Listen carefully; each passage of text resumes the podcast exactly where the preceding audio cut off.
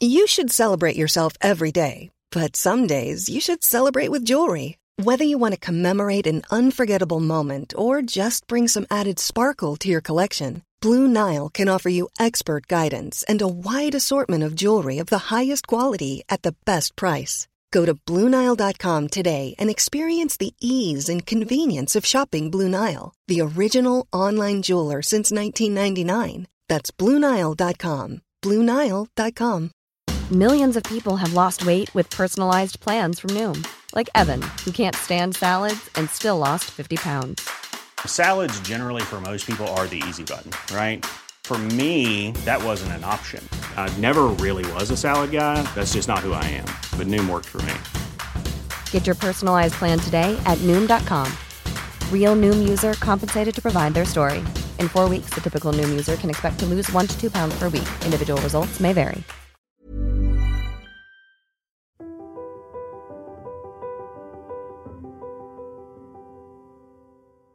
Hello, I'm David Payne, Careers Editor at Nature, and this is Working Scientist, a Nature Careers podcast.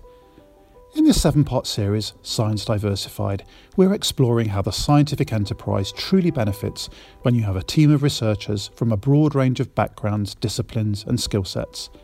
Each episode ends with a ten-minute sponsored slot from the International Science Council about its work on diversity. In this fifth episode, we focus on the value of non-traditional routes to science.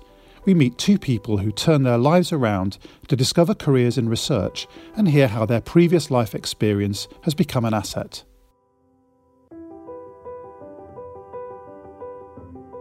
I had a very normal high school uh, career. I was very much so into sports. I was a I was a wrestler, uh, and and it really didn't include much drug or alcohol use uh, at all uh, when I was in high school.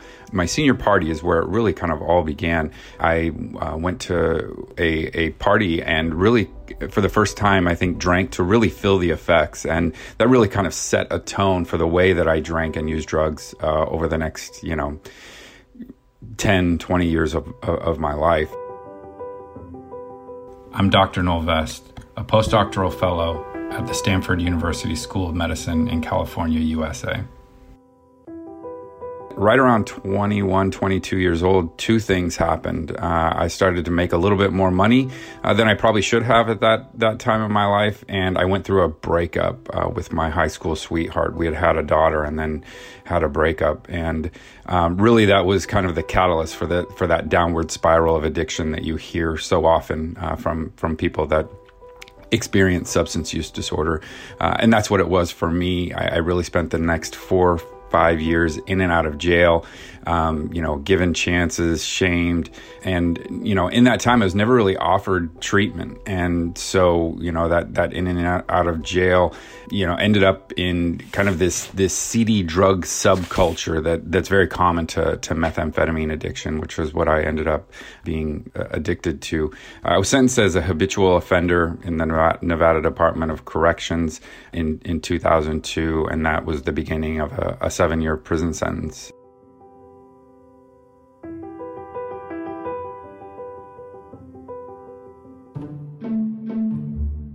My name is Julie Dunn. I'm a biomolecular archaeologist and I work at the University of Bristol. Yes, yeah, so I worked as an accountant in the construction industry for over twenty-five years, um, and it was in my mid-forties um, that I decided I wanted to do something completely different.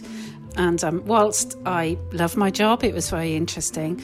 I always knew that I wanted to be one of those people who uh, who loved what they did, who got up in the morning like a David Attenborough, full of enthusiasm for their, you know, work day. So I decided that um, to, the, my way into this was I had to uh, go and do a degree in anthropology and archaeology. Worked best because that covers not just primate studies but human origins and so on. So I came along to Bristol and I fell in love with the archaeology, and I realised that might be more the route to go down, and I actually transferred on to a, an archaeological sciences degree because that, that really suited better. I've, I wanted to marry the, the archaeology and the science to answer questions about our human past.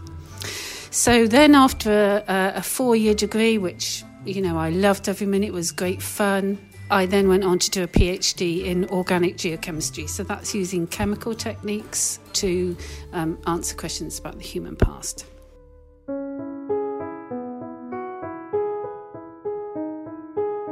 You know, prison was very tough, but the, the great thing about it is they had A A meetings and they had um, community college that, that came in and taught some classes.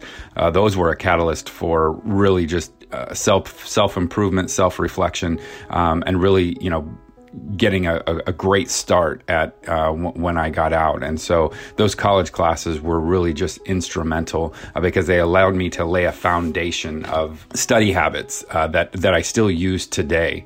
Um, and so, yeah, I got out, went, went to community college. The very first day I had my dr- dad drop me off. Uh, I had a couple of instructors along the way that really just changed my life uh, and, and really turned into lifelong mentors along the way, and uh, went to university at Washington State University after I finished the community college uh, at at forty years old, uh, and introduced to research and science, and it really just changed my life forever. Um, and so then went to uh, PhD school. It started expanding my skills, started learning some advanced statistical training, and I found something that fit my, my learning style completely, and I, I never really looked back.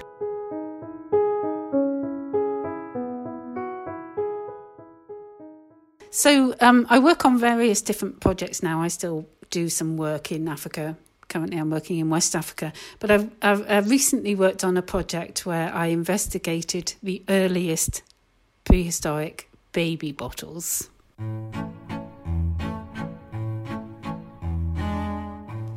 So these are the most astonishing little vessels. Um, they're very small. Um, they just would fit in the palm of your hand. Um, they're literally the size of a baby bottle. And they very often take these zoomorphic shapes.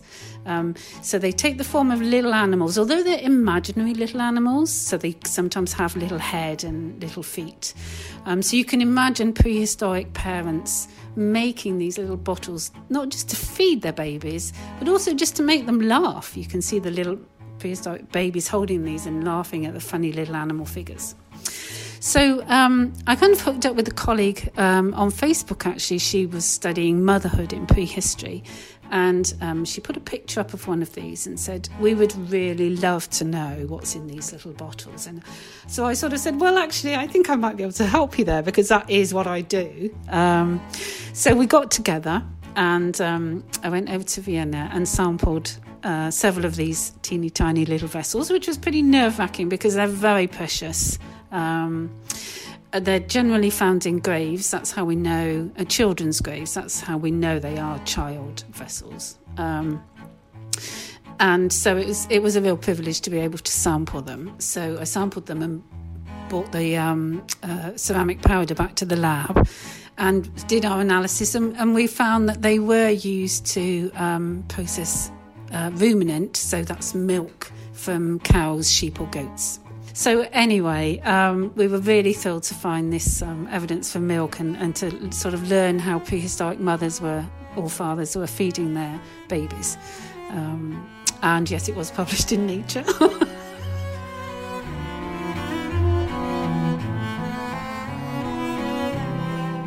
So, and really it started very early on in my addiction. One thing that I noticed just, you know, while I was in prison was that there was so much overlap between Uh, people with mental health issues uh, and substance use disorder. It was widespread in prison. And so that really just kind of stuck with me and has stuck with me this entire time. And so trying to understand that overlap, or trying to understand uh, that consistent relationship, was really the crux of of where I started my my scientific career. And so that's what I really wanted to study. It was what interested me.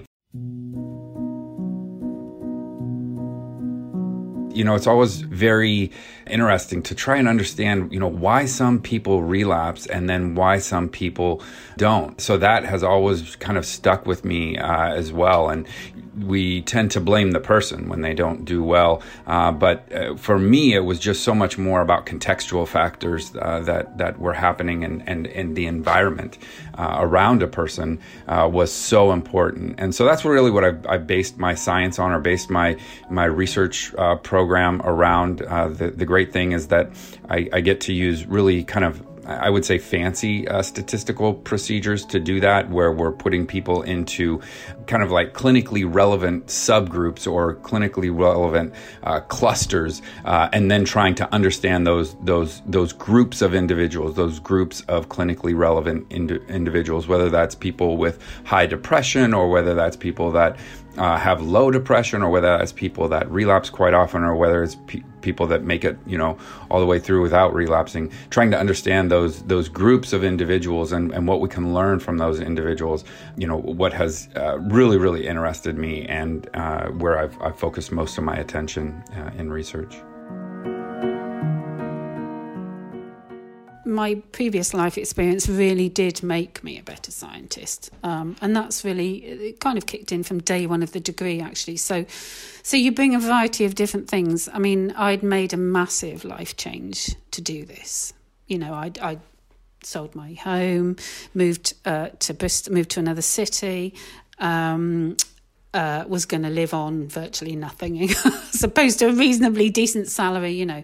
So that, Um, that what that brings with it is, is a real determination to make it work, uh, a real commitment. I knew that it was what I wanted, and, and there was a real, a real work. I had a real work ethic anyway from working before, but that determination really carried me through in the times when it was tough, and there were tough times, because the the downsides are that I didn't come straight from education, and some of the science I really struggled through. At the beginning, it wasn't so close to the surface of my brain, as I say.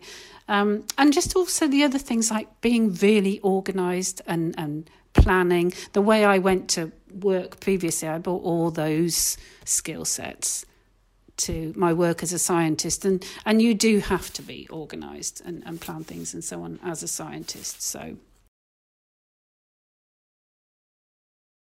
I do think uh, just just as we use life experiences Uh, to f- inform all of the decisions and, and all of the things that we do kind of every day, I think that lived experience just generally is important for psychological science, right? And so the larger variety that you can have of lived experience, I think the the more we benefit as a scientific community. So I do think that, you know, overwhelmingly, we have quite a few people that do uh, clinical work that are uh, researchers, and that clinical work is valued as very, very important to understanding kind of the science. And so I, I think it should be the same for lived experience, and, and not just lived experience of people that have, you know, been to prison, uh, but family members of, of people People that have been to prison, family members of individuals that have grown up in kind of over-policed neighborhoods. That perspective, even though we may not think of it as important in science, those perspectives are of extreme value. And so, yes, I, I one hundred percent believe that, you know, my experience and, and other people's experience that have, have experienced um, incarceration uh, are incredibly of value uh, to science. And, and we should really be finding ways to recruit individuals that have been formerly incarcerated, and then not just recruit them, uh, but have resources uh, to make sure that, that they're successful, and that lived experience perspective comes through.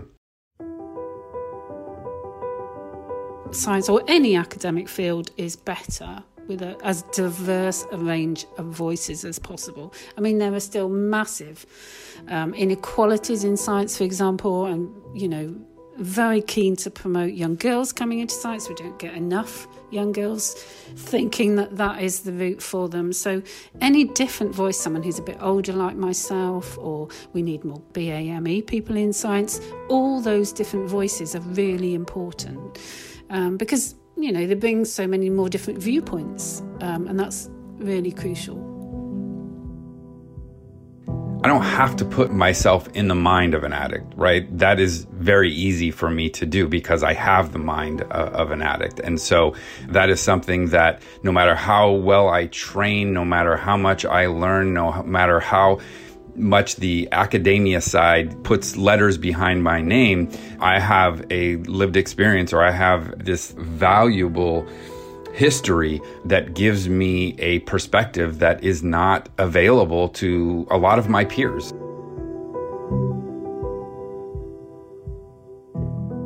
Now that's all for this section of our Working Scientist podcast.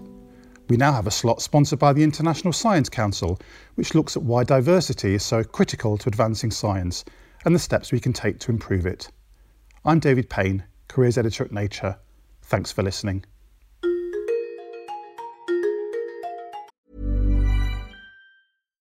Here's a cool fact.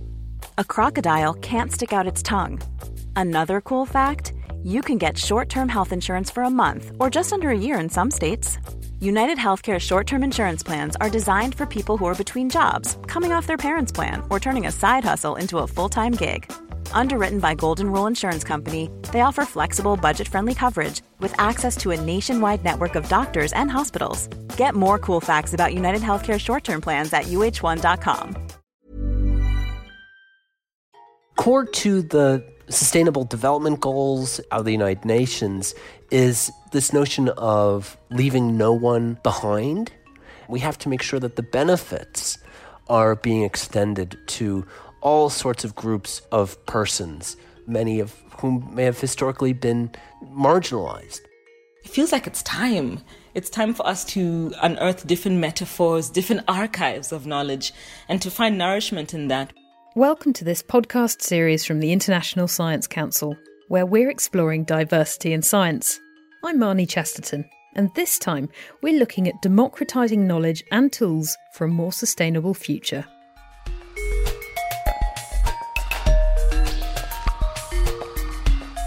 Identifying pathways to sustainable, equitable development is a major focus of the I S C's work. In twenty fifteen, the U N decided on seventeen Sustainable Development Goals, a blueprint for creating a better planet for everyone. These included eliminating poverty and hunger, reducing inequality, and taking action on climate change. Meeting these goals will depend on access to tools, knowledge, and data, and ensuring the voices of the vulnerable are heard and championed. In this episode, we'll hear from two researchers working towards more sustainable futures. My name is Njairu Kulundu-Bolas. I'm based in Cape Town, South Africa, and also the Eastern Cape, South Africa, and I am part of the Environmental Learning Research Centre at Rhodes University. Njairu is part of a network supported by the I S C's Transformations to Sustainability programme.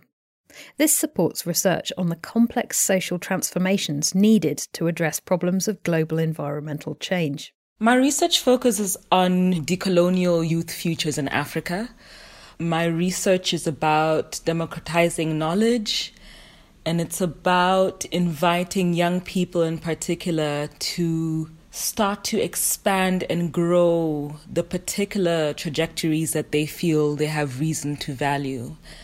I think the research comes out of a skepticism and maybe even a little bit of jadedness with some forms of youth development that try to contain what young people believe and try to almost inculcate them into being good citizens when often there's such huge contradictions they're experiencing and navigating in incredible ways in their contexts. So what would happen if we could allow the space for these incredible young people to lead us? In her PhD, it was Njairu's experience as an artist and a musician that gave her a new way of connecting with young people. I tried to, at a particular point, write a paper about what I was hearing. And in sharing that paper back to the young people I was co-conspiring with, I realized that we'd lost the sense of engagement and we'd lost the freedom and we'd lost we'd lost some vital energy. And it, it, it really came back to me as a researcher to think about a different way to echo that back. And in this, I used song. I wrote songs in response.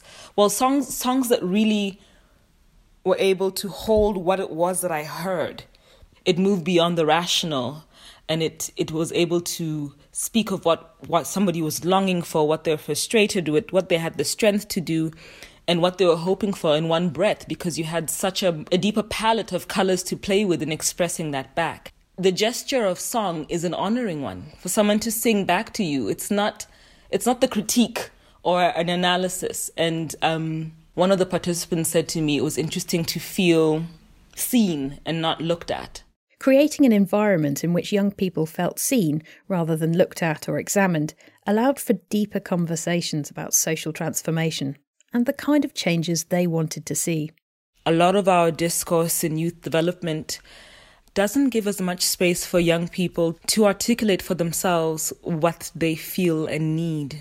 One of the things that I often notice is that when we get into a space together, there is a really strong culture of debate. And, you know, in that kind of space, whoever's got whatever you call articulateness um, or, or who's loudest and more vociferous often wins. But it was really important to foster a space of different kinds of dialogue and to use art-based methodologies um, to deepen that.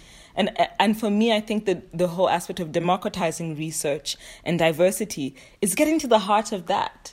Diversity means to me that the knowledge a grandmother holds is taken wholeheartedly as it is. The knowledge that young people hold is taken wholeheartedly as it is. It's it's a space that seeks to cut through all of this quite, sometimes quite dense translation process and abstraction process that constitutes some people as knowers and others as, as not knowing. And for me, diversity in terms of science has to account for the wasted knowledge that we have not been able to work with and push forward in meaningful ways. The Transformations to Sustainability programme supports sustainability research led by social scientists that's focused on finding solutions. Crucially, the work involves all relevant groups at all stages of the research process. It's based on the premise that environmental and social sustainability will never be achieved without profound social change, as well as knowledge and data from many sources. The Sustainable Development Goals, which were agreed upon by one hundred ninety-three countries back in two thousand fifteen, come with a whole set of measurement requirements. And so that requires huge amounts of data and statistics. This is Hayden Dahm, who's a manager with the Sustainable Development Solutions Network. Hayden works within the Thematic Research Network on Data and Statistics, or trends. Well, I find it interesting just how many issues can be better explored and understood through modern data solutions. But I also find almost troubling, really, how much we still don't know. Out of the Sustainable Development Goals indicator list, there are some ninety plus indicators that deal with the environment. And for over two-thirds of those environmental indicators, we do not have enough data to monitor our progress at a global level. Hayden recently collaborated with the I S C on a webinar about gridded population data. Gridded population restructures all that data according to squares laid out around the face of the earth and tries to estimate how many people are in each of those individual squares. And then you can have more complicated versions where you actually bring in satellite imagery and uh, other forms of data.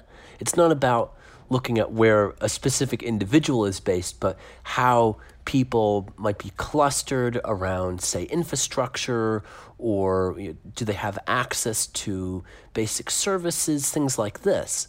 And one of the most practical applications probably is using population data for disaster response. With less than ten years to go to meet the Sustainable Development Goals, access to data like this can really transform our understanding of what's happening on the ground at a local level. Data is a form of knowledge, and therefore it's a form of power, really. And it's important for us to consider how do we make sure that we are advancing a form of sustainable development in a way that is genuinely inclusive rather than simply having this new form of power become concentrated in the hands of those who are already powerful. More generally, it's not good enough to just come in with a solution that you think might work. It really needs to be designed collaboratively. It needs to actually address the genuine needs of the community that you want to benefit. The importance of looking at the genuine needs of a community is something that has particular resonance for Hayden. Hayden is blind and has worked collaboratively with colleagues and teachers to find practical solutions for accessing tools. Doing engineering, studying as a blind student, there definitely were challenges to overcome. There were diagrams I couldn't see, equations I couldn't read, and uh, you know, figuring that out was sometimes a struggle. But I was incredibly lucky that I had a supportive community, the professors who worked hard to you know, find solutions. It definitely took extra hard work from me, but I could not have done it without this wider support. And together we would create different tools. Um, we made these three-dimensional, uh, three D printed diagrams of electrical circuits. We made a software that allowed me to plot out an audio graph of data that I might have been analyzing. Uh, like I've always uh, appreciated pointing out to people, no one can actually see an atom. So not being able to look at a diagram of an atom doesn't necessarily limit my ability to understand what it is. It's just that we've often chosen to represent things in a visual way out of convenience, but that doesn't mean that they can't be understood in a different way. If you apply a certain level of creativity and you're also part of a supportive community, um, you know, there are great tools that can be found. Hayden is sometimes contacted by people designing such tools. For this process to be successful, it has to include the perspective of the people who are going to end up using the product. Oftentimes sighted people who come up with a solution that they find to be possibly you know, a perfect candidate for a blind person don't necessarily understand what a blind person wants or needs, and simply blindfolding themselves and giving it a test run doesn't give them all the information that they might require. And so it's really critical to not just try to you know, put yourself in the shoes of your target audience, but really incorporate them in the process. And relatedly, I think sometimes focusing strictly on the technical might cause us to overlook the other aspects of solutions that are required as well. There's a lot of interest around installing beacons and train stations and uh, having highly technical app-based ways of allowing the blind to navigate. But sometimes the best solution might just be to have a person to show you the way.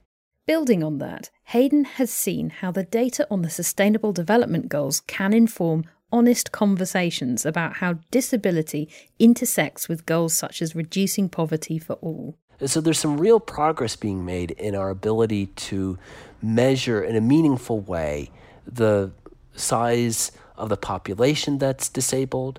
Poverty and disability certainly are intersecting issues that if you are poor, you're more likely to have disability complications. And likewise, if you're disabled, you're more likely to uh, experience poverty. And uh, so having data on this is an important first step to actually addressing some of these underlying issues, making sure that people with disabilities are able to be shown the respect that they deserve and have a chance at leading a life of dignity.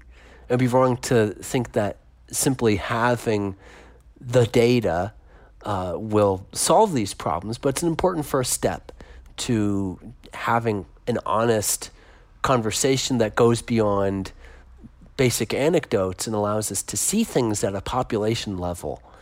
Some one billion people around the world, or fifteen percent of the total population, experience some sort of disability. And so when we talk about disability inclusion and access, uh, we are talking about respecting the dignity and improving the lives of a sizable portion of humanity. It's not about generosity and charity here. It's about um, you know, realizing certain goals for uh, all people. In order to realise the overarching goal of the United Nations twenty thirty Agenda to leave no one behind, access to scientific knowledge, data, tools and infrastructure is fundamental, and they need to exist within spaces that are open to diverse experiences. Only then can we truly hope to build a more sustainable, equitable and resilient future for everyone.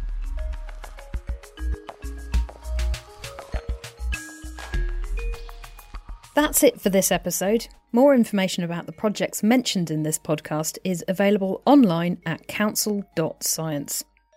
Next week, in the final episode of this series on diversity, we'll be considering how to combat systemic racism in science.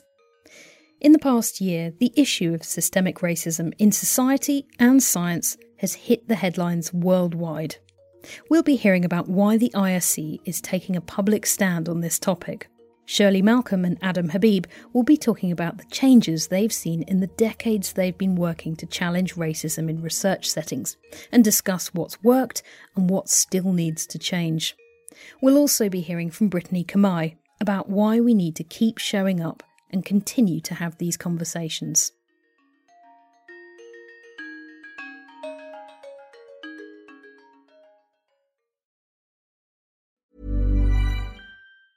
Mom deserves the best, and there's no better place to shop for Mother's Day than Whole Foods Market. They're your destination for unbeatable savings, from premium gifts to show-stopping flowers and irresistible desserts. Start by saving thirty-three percent with Prime on all body care and candles. Then get a fifteen-stem bunch of tulips for just nine ninety-nine each with Prime. Round out Mom's menu with festive rosé, irresistible berry chantilly cake, and more special treats. Come celebrate Mother's Day at Whole Foods Market. When you need mealtime inspiration, it's worth shopping Kroger, where you'll find over thirty thousand mouthwatering choices that excite your inner foodie. And no matter what tasty choice you make, you'll enjoy our everyday low prices, plus extra ways to save, like digital coupons worth over six hundred dollars each week. You can also save up to one dollar off per gallon at the pump with fuel points. More savings and more inspiring flavors make shopping Kroger worth it every time. Kroger, fresh for everyone. Fuel restrictions apply.